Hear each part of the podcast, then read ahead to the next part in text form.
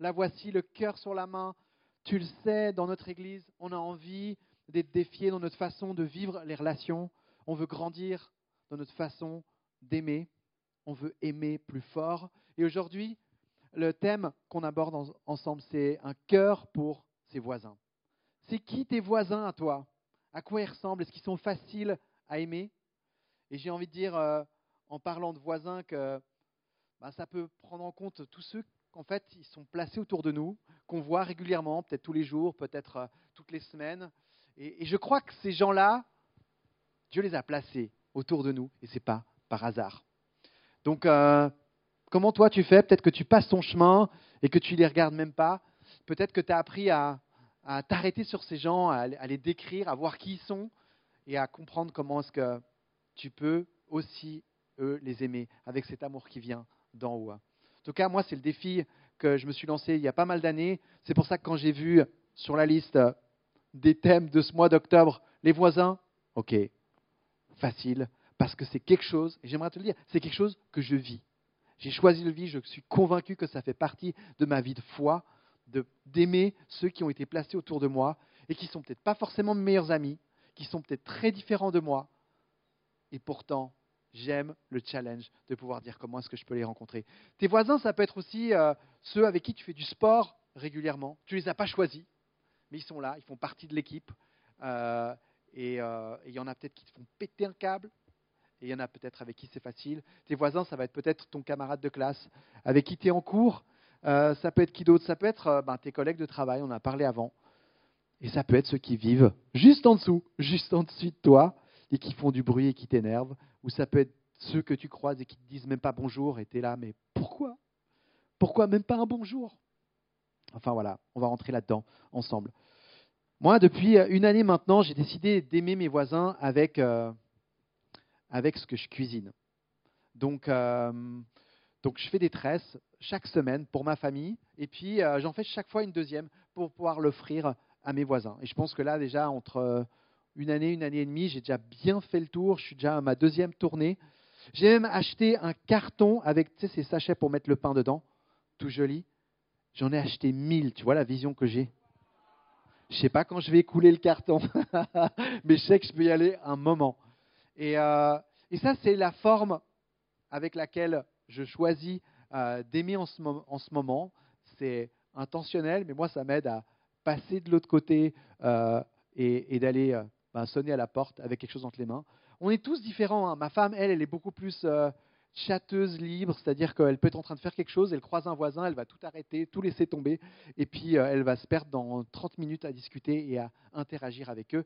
Moi, je suis plus focalisé projet. Quand je suis un truc, je vois le voisin, je dis bonjour, mais je sais que j'ai quelque chose à faire, donc je vais aller jusqu'au bout.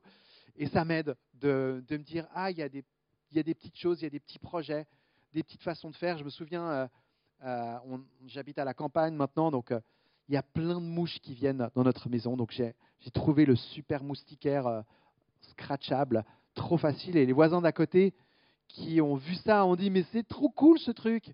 Et en fait, je recommandais des moustiquaires. J'ai passé de nouveau de l'autre côté de la haie pour aller voir, pour prendre les mesures, pour faire la commande. Et en fait, c'est avec des petites choses comme ça, des fois, qu'on peut simplement être très concret et dire « je vous aime ».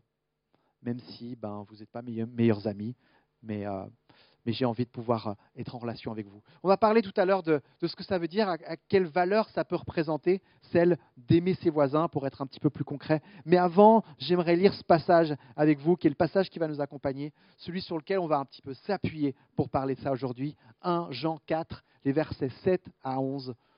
Peut-être que tu connais ce passage où ça parle d'amour, mais on va voir comment est-ce que ça parle d'amour, parce que c'est super intéressant comment Jean parle de tout ça. « Bien-aimés, aimons-nous les uns les autres, car l'amour vient de Dieu, et toute personne qui aime est née de Dieu et connaît Dieu. Celui qui n'aime pas n'a pas connu Dieu, car Dieu est amour. Voici comment l'amour de Dieu s'est manifesté envers nous. Dieu a envoyé son Fils unique dans le monde, afin que par lui, nous ayons la vie. Et cet amour consiste non pas dans le fait que nous avons aimé Dieu, mais dans le fait que lui nous a aimés et a envoyé son Fils comme victime expiatoire pour nos péchés. bien-aimés, puisque Dieu nous a tant aimés, nous devons nous aussi nous aimer les uns les autres. Nous devons nous aussi nous aimer les uns les autres. Je ne sais pas toi, moi j'ai envie de prendre ça au sérieux. Grandir dans ma capacité d'aimer. Aimer plus fort, aimer plus loin, aimer même ceux qui ne m'aiment pas, aimer même quand c'est dur et quand ça fait mal. Ce qu'on lit dans ce passage déjà, c'est que l'amour vient de Dieu. Et en fait, pour aimer les autres, il faut déjà vivre quelque chose avec Dieu. Et en fait, je trouve que de nouveau, et je crois que ce n'est pas la première fois cette année au travers de nos messages, qu'on est en train de comprendre que c'est tout interlié. Aimer Dieu, aimer les autres, ça va ensemble, ça ne va pas l'un sans l'autre. Tu ne peux pas aimer les autres sans aimer Dieu, tu ne peux pas, je vais pas me perdre, tu ne peux pas aimer Dieu sans aimer les autres. Enfin voilà, c'est quelque chose, c'est un pack, ça se vit ensemble. Et je crois que c'est beaucoup plus profond que ce que je suis en train de dire. C'est quelque chose à méditer, c'est quelque chose à laisser rejoindre dans notre vie de tous les jours. Je ne sais pas comment toi tu es défié en ce moment, mais moi, je veux toujours me dire que j'ai un pas de plus à faire. Je vois quand ça frotte, je vois quand je suis limité.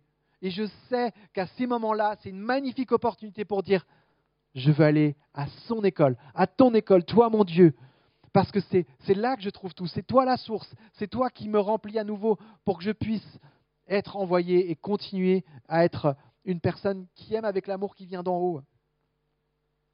Donc si on veut apprendre à aimer, c'est vers lui qu'il faut se tourner. En préparant ce message, je me suis demandé, mais qu'est-ce qui nous empêche d'être des bons voisins, des bons collègues, des bons coéquipiers, peu importe. Qu'est-ce qui nous empêche ? Et je me suis dit, ce qui nous empêche parfois, c'est peut-être très facilement, c'est pour ça que c'est très sournois tout ça, mais c'est peut-être le fait de se dire, mais en fait, j'ai d'autres choses à faire. J'ai l'agenda qui est plein, j'ai pas le temps, ou je suis bien posé là, j'ai pas envie d'être dérangé, j'ai pas envie de parler de moi, j'ai pas envie de me frotter là, ça va créer que des ennuis, ou peu importe. Je sais pas comment toi tu vois ça, mais je sais que là, ça peut me défier. Et pourtant, je crois que l'amour de Dieu, il vient nous chercher là où on est peut-être un peu caché. Et il vient nous dire, est-ce qu'il n'y a pas là un pas de plus à faire ? Et j'espère que c'est un petit peu ce que ce message aujourd'hui vient faire dans nos vies. C'est nous donner envie de faire un pas de plus. Parce que c'est trop facile de se planquer. De se planquer derrière une bonne soirée, sur son canapé. De se planquer derrière d'autres projets, d'autres choses à faire. J'ai bien assez d'amis, c'est bon. Mais je ne te parle pas d'amitié, là.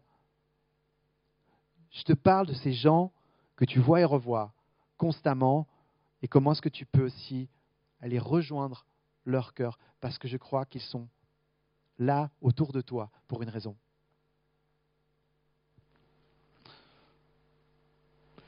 Ce qu'on voit dans ce passage, c'est que l'amour de Dieu, ce n'est pas juste un concept abstrait, c'est quelque chose qui se manifeste. Et Dieu, là encore, il a montré l'exemple. Il a choisi de nous montrer combien il nous aime. C'est ce que Jean dit. Il a choisi de concrétiser notre amour pour nous en envoyant son Fils mourir pour nous. En fait, toute la question de l'Évangile, c'est une histoire d'amour mis en action. Et donc, si tu crois que l'amour, ça peut être juste être un sentiment, tu passes à côté. Parce que là, ce que la Bible nous dit, c'est que l'amour, ce sont des actes, parfois très concrets. Je suis tombé l'autre jour sur un truc. Non, mais moi, je trouve ça dingue. Et nouveau, ça nous remet en place. Docteur Charles Stanley dit ceci. Le test ultime de notre amour pour Dieu, c'est quoi ? C'est notre amour pour nos voisins. Genre comme si c'était un petit endroit là de nos vies, on dit attends mais regarde, comment ça se passe chez toi là ? Ah ça ressemble à ça.